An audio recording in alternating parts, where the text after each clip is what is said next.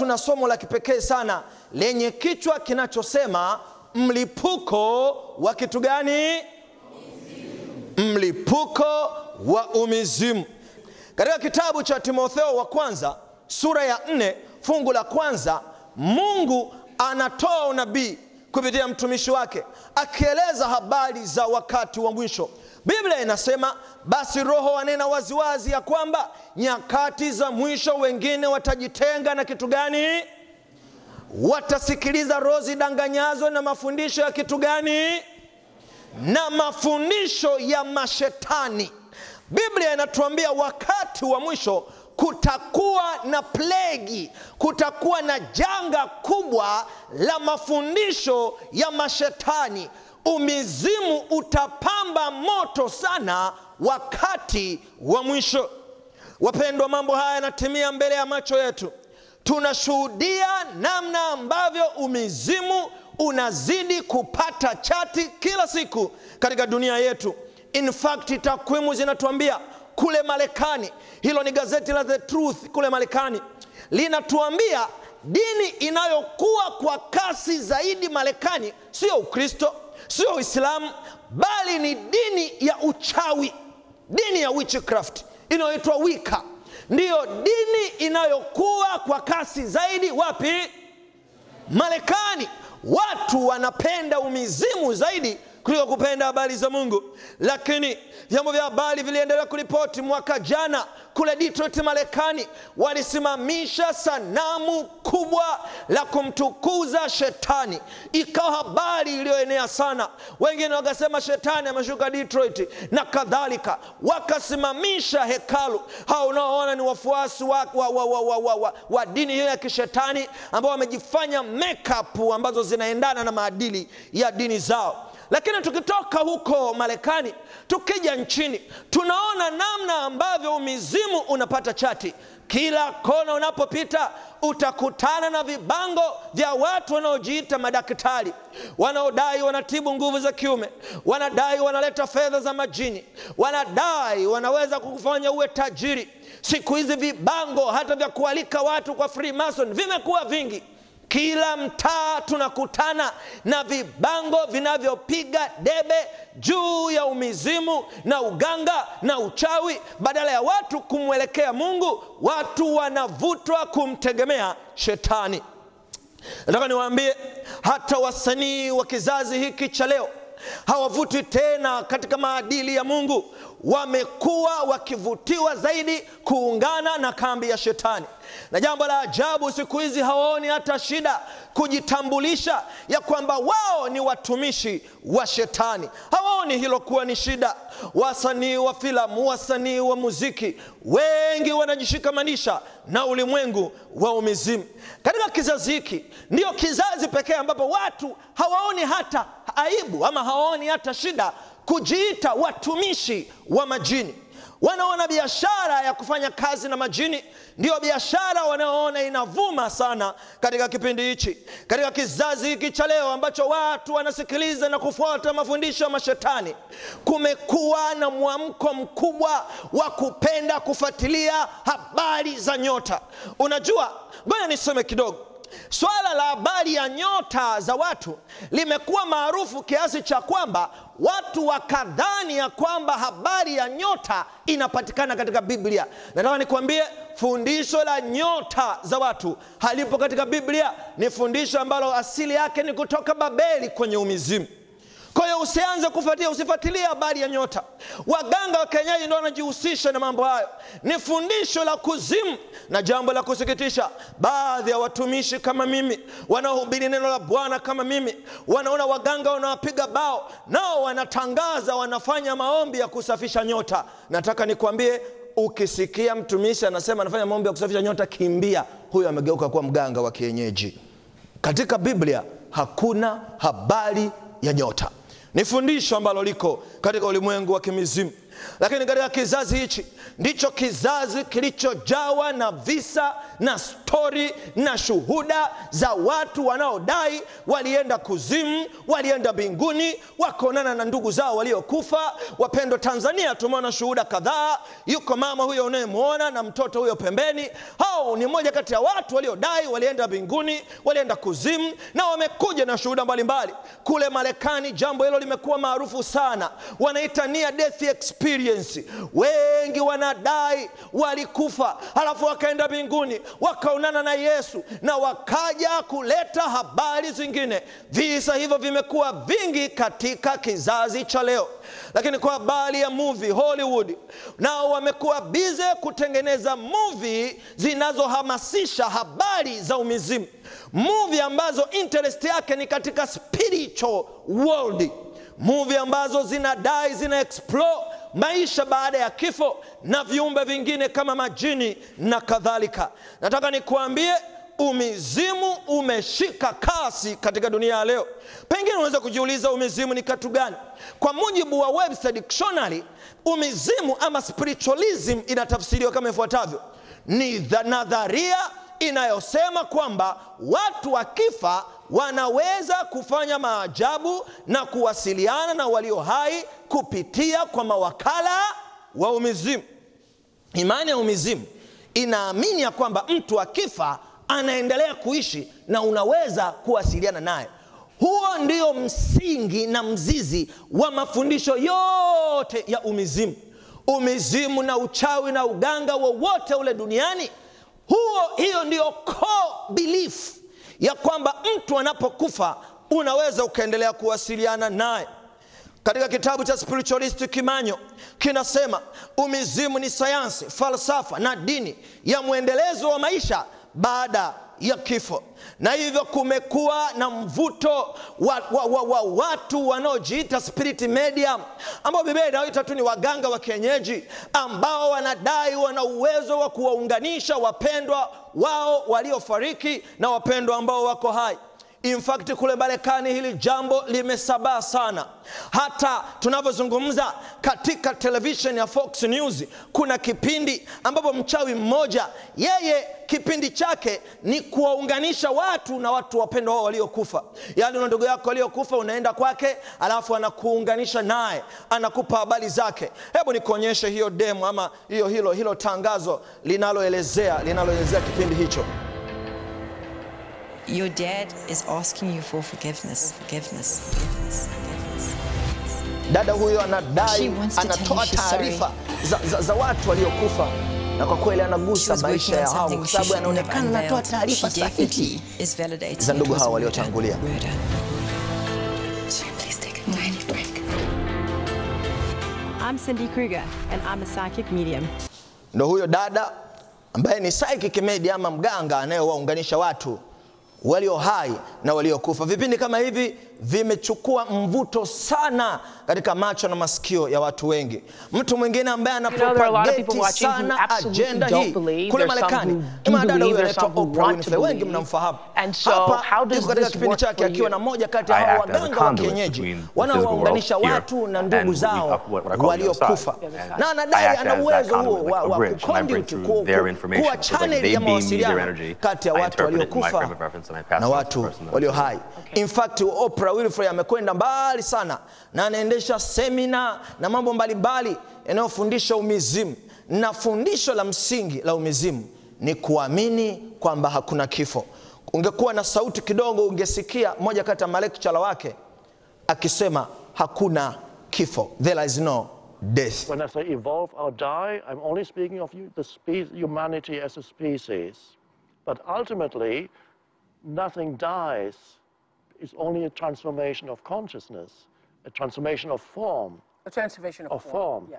So there is no death But, ultimately. but, but you, Na hivyo tujiulize fundisho hili hasa limetoka wapi? Katika kitabu cha Biblia cha Mwanzo sura ya pili fungu lile la kumi na saba Mungu anamwambia Adamu ya kwamba asile. Biblia inasema walakini matunda ya mtu wa ujuzi wa mema na mabaya usile, kwa maana siku utakapokula matunda mtu huo utafanya nini? utakufa hakika. shetani akaja na injili nyingine akaanza kumwambia mwanadamu ya kwamba ukila hautafanya nini? Hautakufa.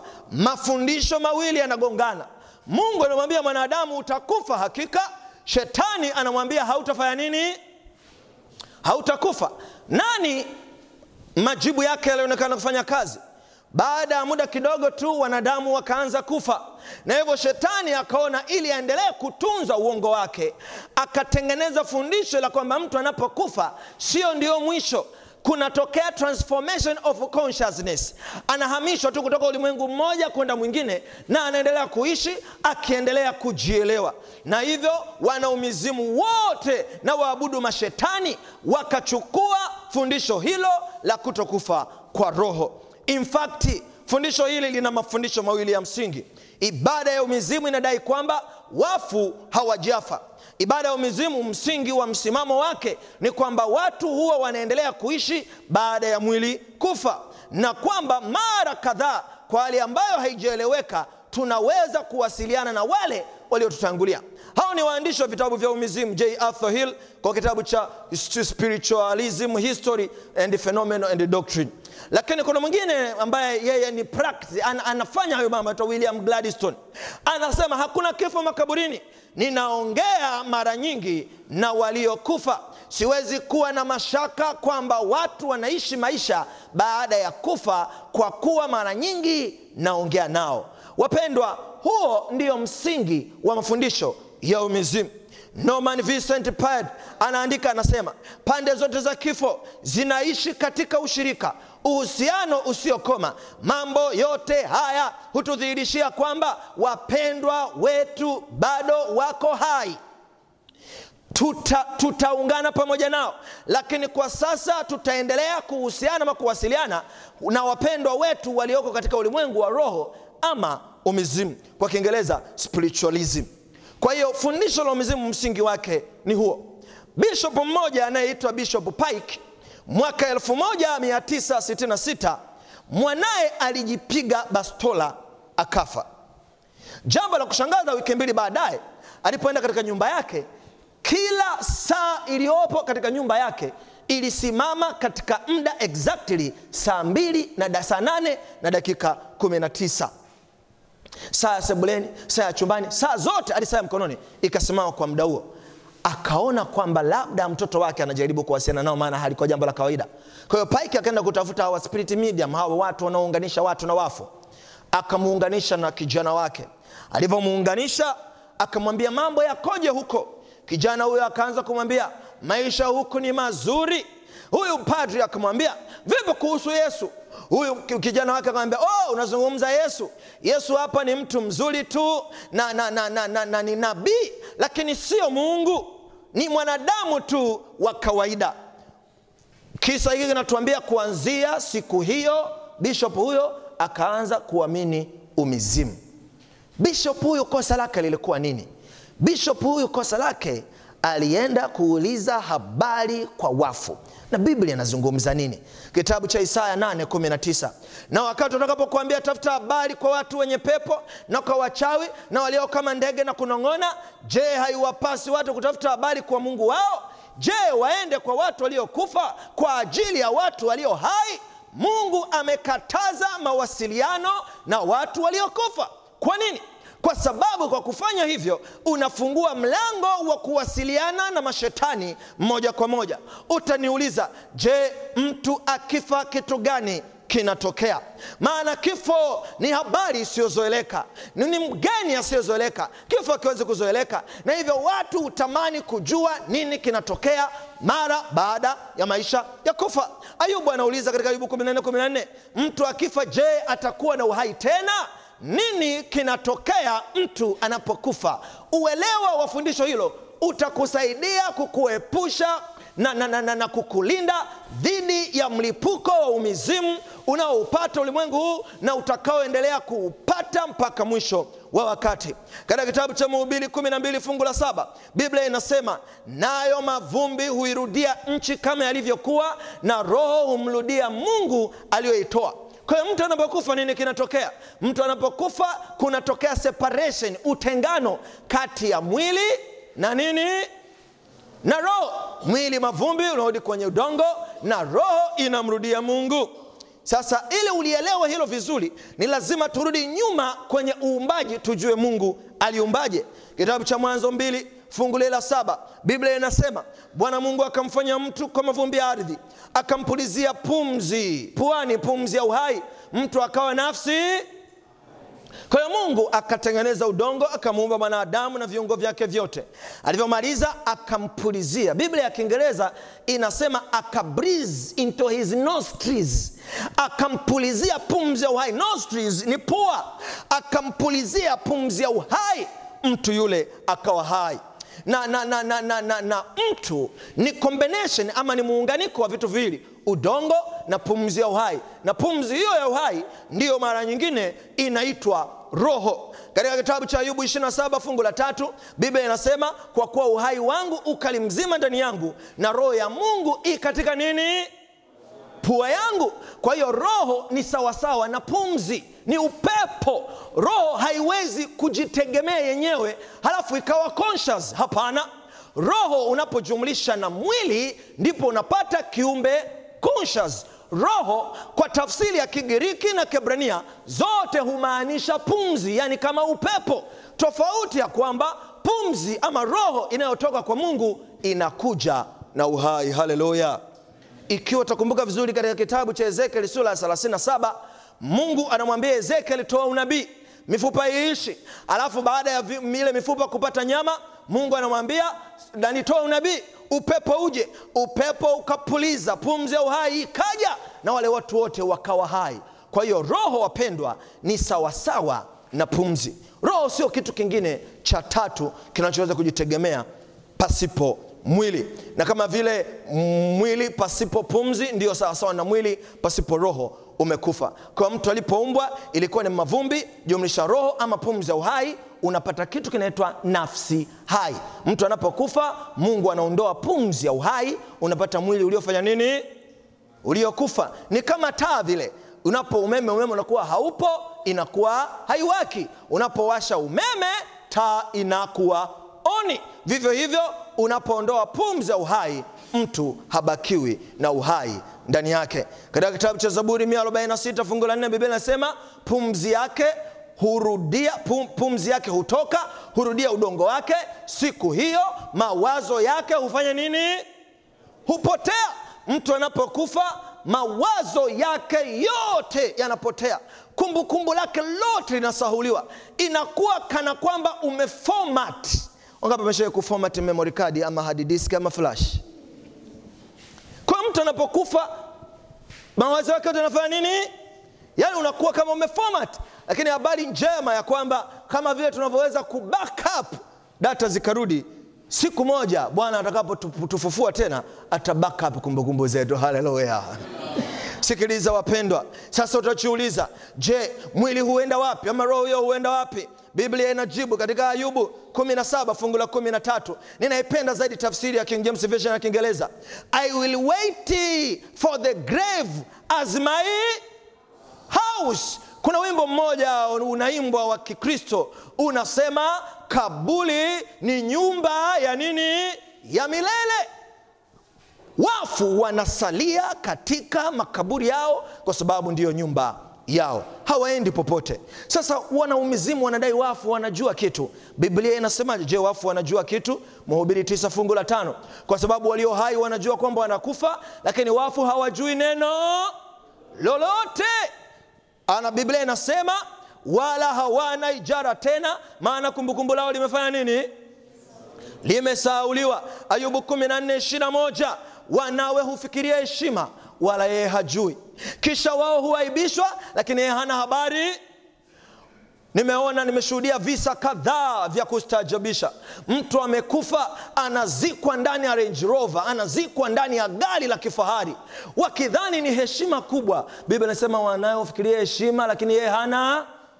Kule kongo niliona kuna mtu alizikwa kaburi lake wakaweka skrini wakaweka na dvd wakawa wamemplaia dvd ambayo ina lupu ina play tu ina play mpaka beti itakapoisha wanaye hufikiria heshima lakini yeye hana habari. Hata ufanye urembo uzuri kiasi gani ameshakwenda na hata afahamu kinachoendelea. Lakini biblia inasema wanaye huaibishwa hana habari zao. Tumezoea kuona katika bongo movie ama katika movie za kinigeria familia. Mama amefariki alafu anakuja mama wa kambo.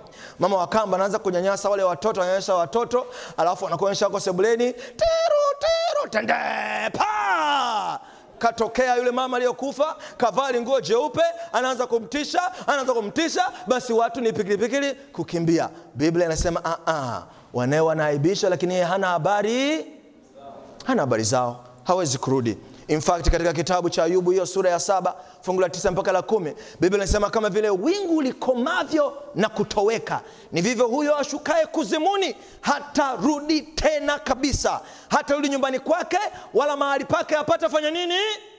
Hapata mjua tena.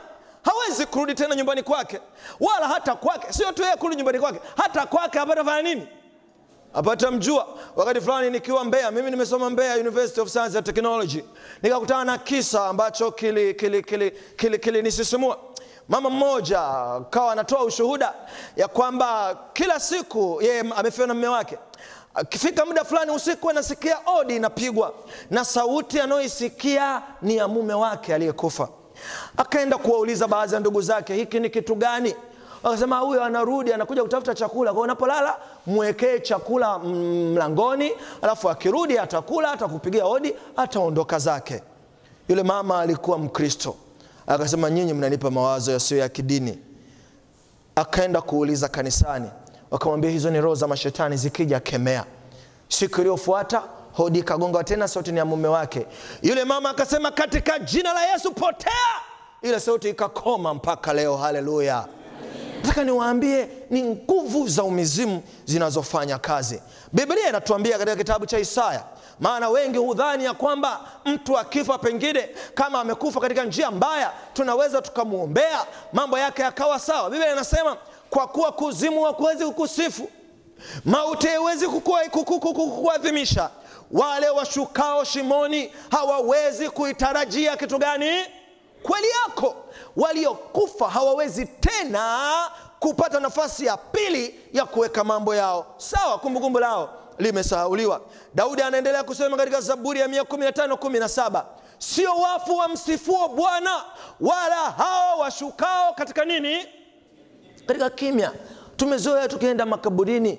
Wachungaji wetu viongozi wetu wa dini wanatufariji kwa kutuambia ndugu zetu hawa sasa wako mbinguni kwenye kwaya ya mungu wanaimba. Biblia inasema sio wafu wanaomsifu nani?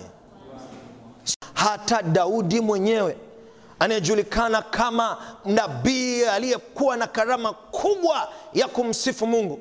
In fact karibu kitabu chote cha zaburi ni nyimbo za kumsifu mungu. Biblia inasema hivi waume ndugu zangu katika matendo 2 waume ndugu zangu mniwie radhi niseme kwa ujasiri mbele yenu habari ya baba yetu mkuu daudi kwa kuwa alifariki akazikwa na kaburi letu liko mpaka leo. Maana daudi hakupaa wapi mbinguni amekufa yupo kaburini.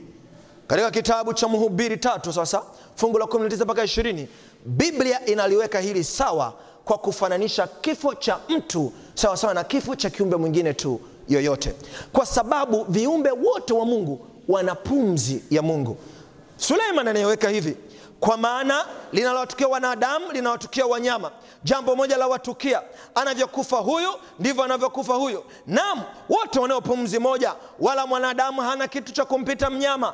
Kwa maana yote ni ubatili wote huenda mahali pamoja wote hukaa mavumbini na hata mavumbini hurudi. Kwa hiyo anavyokufa mbwa aliyogongwa barabarani pumzi inavyotoka inarudi kwenye udongo ndivyo ninavyokufa mimi machota. Pumzi inatoka inarudi kwenye nini? Mwanadamu hana la kumpita nani kwa habari ya kifo. Wote tunarudi mavumbini. Sasa utauliza biblia inalisemaje hilo? Inachukuliaje state ama hali ya mtu aliyelala? Biblia inachukulia hali ya mtu aliyelala aliyekufa kama mtu aliyelala usingizi. Wangapi wameshawahi kulala usingizi? Oh, kila mtu ameshawahi kulala usingizi. Sasa sikiliza biblia inavyosema wafalme wa kwanza 1143 biblia ikizungumzia kifo cha sulemani naye sulemani akalala na nani na baba zake akazikwa katika mji wa Daudi. Katika agano la kale lote, watu wanapokufa, Biblia imekuwa ikitumia msemo huo, akalala na baba zake, akalala. Katika agano jipya pia Yesu anatumia msemo huo huo katika kitabu cha Yohana 11 11 14, kisha baada ya hayo akawaambia, rafiki yetu Lazaro amefanya nini? Amelala, lakini itakwenda kufanya nini? Kumwamsha. Biblia inachukulia hali ya mfu kama hali ya mtu aliyefanya nini? Unapokuwa katika deep state ya usingizi wako, ukiwa hauelewi chochote kinachoendelea kukuzunguka, hata nyoka anaweza akapita usijue kabisa. Hali hiyo ya kuto kujitambua katika giza totoro ndiyo hali ya mtu anayekufa. In fact, kila tunapolala tuna experience kifo, yaani ile state unaokuwa nao unapokuwa umelala ndio state ya mfu. Tofauti ni kwamba wewe baadaye unaamka, ila mfu haamki mpaka Kristo atakapokuja kumwamsha. Haleluya!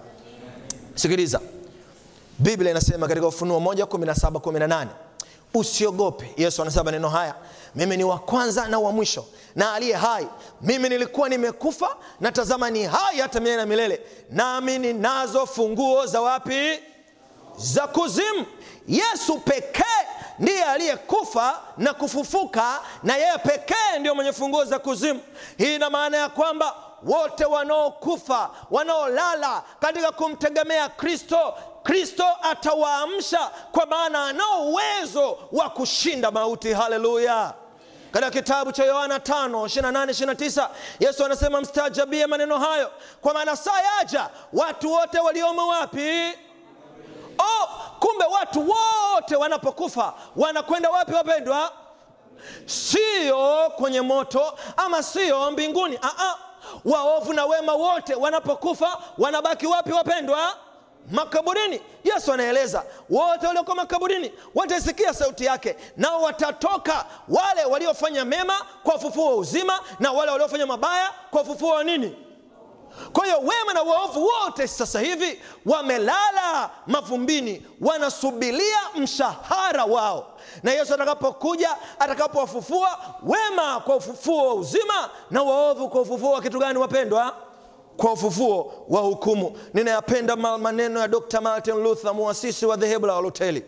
Anasema katika kitabu chake cha Christian Hope ukurasa wa 37, we, we shall sleep until he come and knock the literal grave and say, Dr. Martin, get up. Then I shall rise in the moment and be happy with him forever.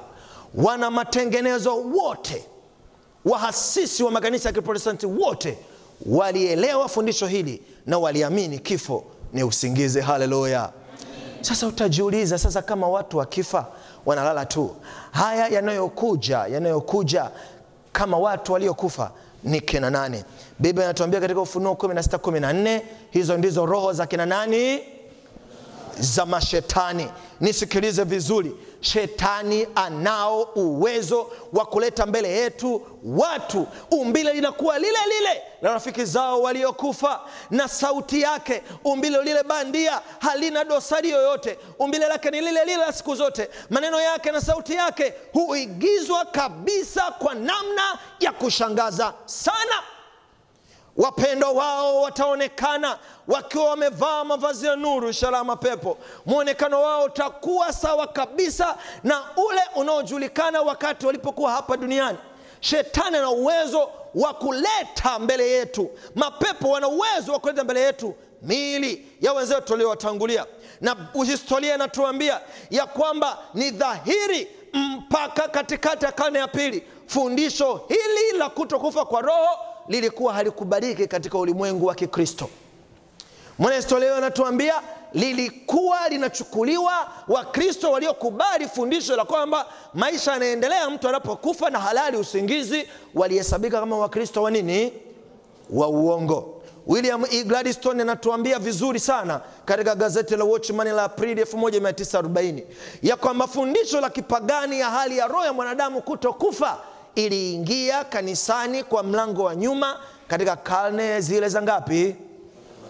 jana kama ulinifuatilia vizuri nilikuonyesha habari ya pambano kuu na kukwambia wakati wa miaka ya mia tatu baada ya kristo mafundisho mengi yasiyo ya kikristo yakaanza kuingia makanisani katika kitabu cha kumbukumbu la torati 18 fungu lile la 9 mpaka la 12 mungu anawaambia waisraeli mambo ambayo hawatakiwi kuyafanya watakapoingia katika nchi ya ahadi.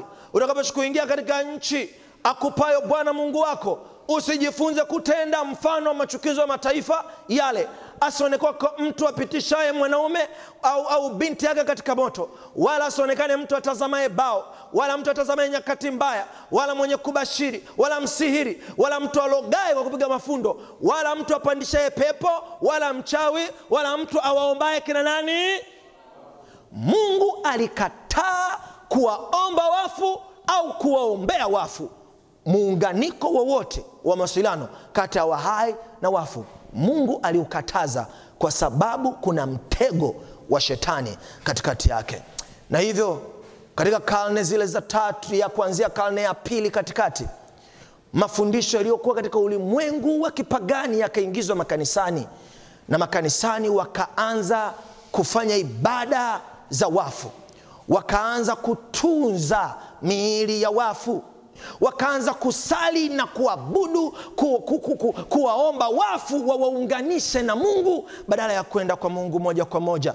In fact karibu katika kila kathedro kubwa iliyoko duniani popote pale chini ya mimbara ile kuna sehemu mfupa ama fuvu la, la, la, la marehemu fulani anaitwa mtakatifu limewekwa chini yake.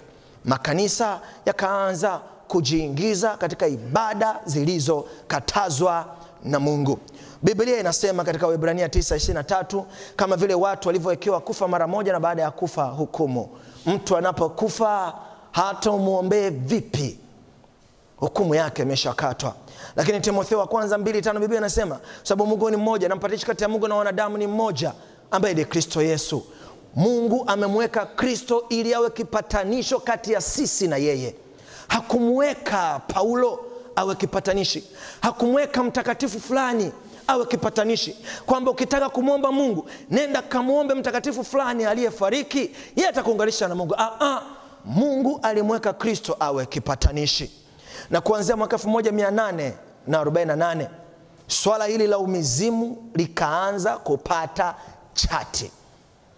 Mwanzo wa somo langu nilikuonyesha dunia hii ilipo lakini hali hii ilianza kwa kasi katika mwaka 1848 walitokea wadada watatu walioitwa folk sisters.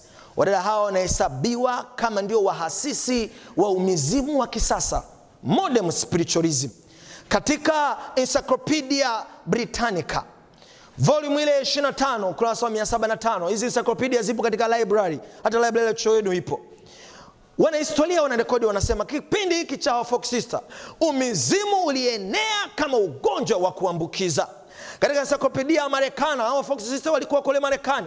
Wanaandikwa hivi wimbi la kuvutiwa na umizimu na idadi waliokubaliana iliendelea kwa kasi kuzidi mamilioni kwa muda mchache sana.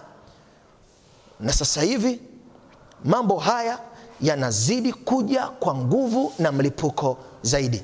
Kuna kitu nitakigusa kidogo tu leo. Kinaitwa eastern mysticism. Ulimwengu wa kiroho wa leo umeamua kukopa njia za kumtafuta mungu katika ulimwengu wa dini za mashariki ya kati za kimizimu. Dini za kihindu dini za mashariki ya kati ambazo zinaitwa eastern mysticism. Ndio zilizokuwa na habari za breath prayer contemplative prayer meditation prayer na habari za yoga. Zote hizo sasa hivi wakristo wanazichukua na kuziingiza katika religious experience zao. Kuna maombi mengi sasa hivi. Uwe makini sana katika kila maombi.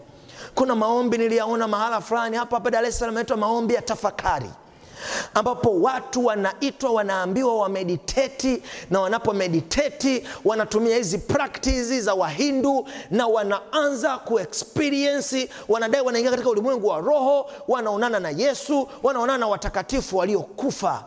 Kimbia mafundisho hayo. Ni mabunifu ni mavumbuzi ya ibilisi shetani. Yoga wengi wanafahamu kama mazoezi na pengine wengine wenu mnayafanya lakini yoga ni zaidi ya mazoezi. Kila posture ina connection na ulimwengu wa kimizimu. Hizi eastern mysticism zote ni mavumbuzi ya shetani yanayoingia kwa wingi katika ulimwengu wa kikristo.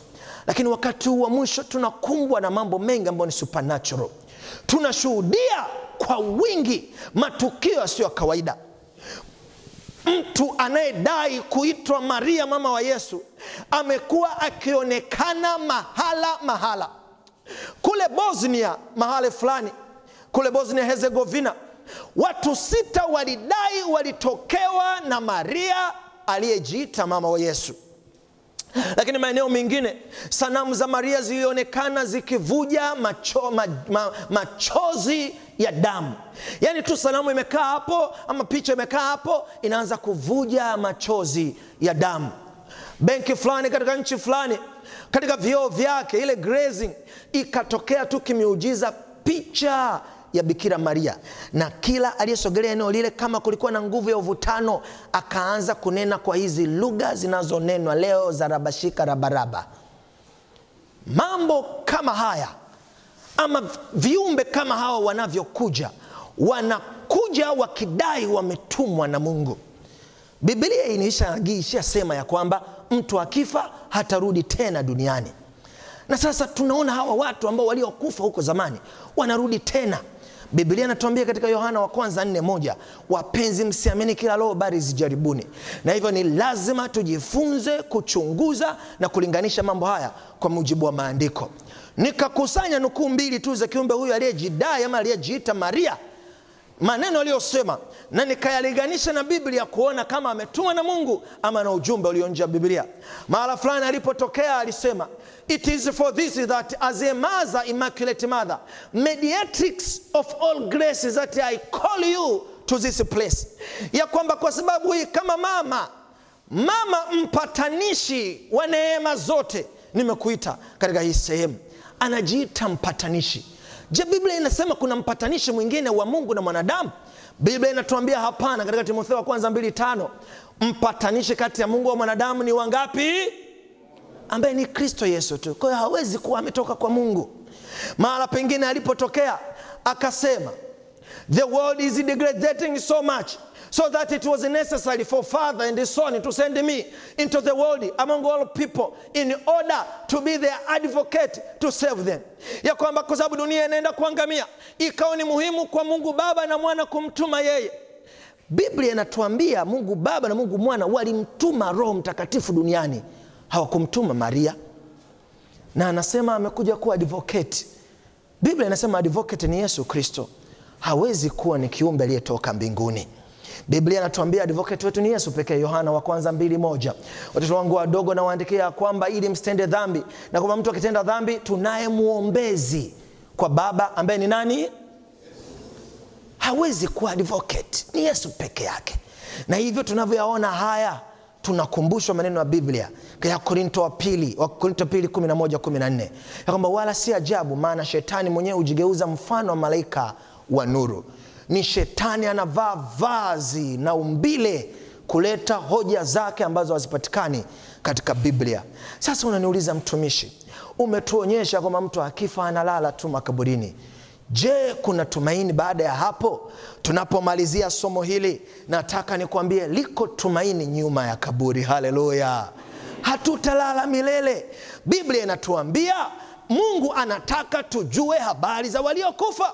Biblia inatuambia ya kwamba la katika wakorinto wa kwanza 15 20 na 22 lakini sasa kristo amefufuka katika wafu limbuko lao waliolala. Kwa kuwa kama kwa adamu wote wanakufa kadhalika kwa kristo wote watahuishwa. Haleluya wote wanaolala wanaokufa katika kumtegemea yesu hawatalala milele. Siku moja bwana atawafufua. Katika wakorinto wa kwanza 15 paulo anasema angaleni nawaambia ninyi sisi hatutalala sote lakini sote tutabadilika kwa dakika moja kufumba na kufumbua. Wakati wa parapanda ya mwisho maana parapanda italia wafu watafufuliwa wasiwe na uhana, wasikusiwe na uharibifu nasi tutabadilika biblia inaendelea kusema katika wakorinto hiyo 1553 maana shati uharibikao uvae kutokuharibika na uwakufa uvae kutokufa. Habari njema ni kwamba bwana atakapokuja kutuamsha atatupatia miili mipya ya kufanana na yeye. Haleluya miili hii haitakuwa tena ya kuharibika haitakuwa tena miili ya magonjwa haitakuwa tena miili ya, ya kuzeeka haitakuwa tena miili ya udhaifu. Tutapewa tutafanana na yesu mwenyewe. Katika kitabu cha wafilipi tatu ishirini ishiri na moja biblia inasema kwa maana sisi wenyeji wetu uko mbinguni kutoka huko tena tunamtazamia mwokozi bwana yesu atakayeubadili mwili wetu wa unyonge upate kufanana na mwili wake wa utukufu kwa uweza ule ambao huo aweza hata kuvitisha vitu vyote chini yake. Biblia inaendelea kusema katika Wathesalonike wa kwanza 4:16 kwa kuwa twawaambieni haya kwa neno la bwana kwamba sisi tulio hai tuliosalia kwa hata wakati wa kuja kwake bwana hakika tutawatangulia hao waliokwisha kulala katika mauti. Kwa sababu bwana mwenyewe atashuka kutoka mbinguni pamoja na mwaliko na sauti na malaika mkuu na parapanda ya mungu nao waliokufa katika kristo watafufuliwa kwanza. Haleluya!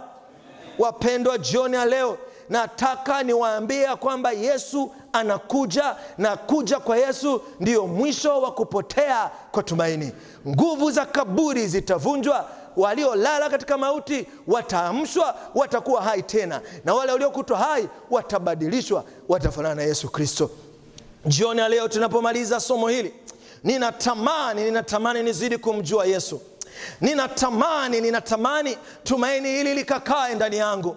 Ninatamani nimpe yesu maisha yangu ili maisha yangu yatakapokoma yasikome katika hali ya kukosa tumaini bali nilale katika tumaini nikimgoja yesu. Haleluya lakini jioni ya leo ninatamani kadiri ulimwengu unavyozidi kwenda kuzama katika mfumo na mlipuko wa umizimu kadiri ambavyo unabii unatuambia baadaye roho za watu waliokufa zitakuja kwa wingi duniani na kutuambia mafundisho mengine yasiyopatana na biblia mungu anilinde na kusimama katika kweli za biblia. Ikiwa unatamani yesu akusimamie simama pamoja nami jioni ya leo tunapoenda kuomba tuombe. Baba yetu na mungu wetu mwema jioni ya leo umetufunulia siri nyingine ya unabii ya juu ya hatari kuu ya ulimwengu wa umizimu unaokuja kuufunika ulimwengu wetu. Umetufunulia kwa wazi sana na ninakusii mungu ukatusaidie. Tumaini tunalolipata kwa kumwamini kristo likakae na kujaa kwa wingi katika mioyo yetu. Uko tusaidie ukweli huu tunaojifunza na kuuelewa ukawe kama kinga na ngao dhidi ya mafundisho maovu ya shetani. Jioni ya leo tena tunapotawanyika ninawaombea wanafunzi hawa ambao wamekusanyika kusikiliza neno lako. Wiki kadhaa mbele yao tu watakuwa na mitihani kawafanikishe katika mitihani yao. Wale wanaotufuatilia mtandaoni nao wabariki ukawafanikishe katika mambo yao lakini mungu wa mbinguni ninajua wanafunzi na vijana hawa kwa jumla wanakabiliana na changamoto katika maisha yao. Wengine changamoto za kiuchumi wengine za magonjwa wengine za kimahusiano. Baba ninakusii kila mtu kwa kadi ya changamoto yake jioni ya leo ukaguse mmoja mmoja na tunapotawanyika tukatawanyike mioyo yetu ikiwa imejaa amani. Ninakusii ukatulinde na mwovu ukatupiganie katika jina la yesu kristo. Amen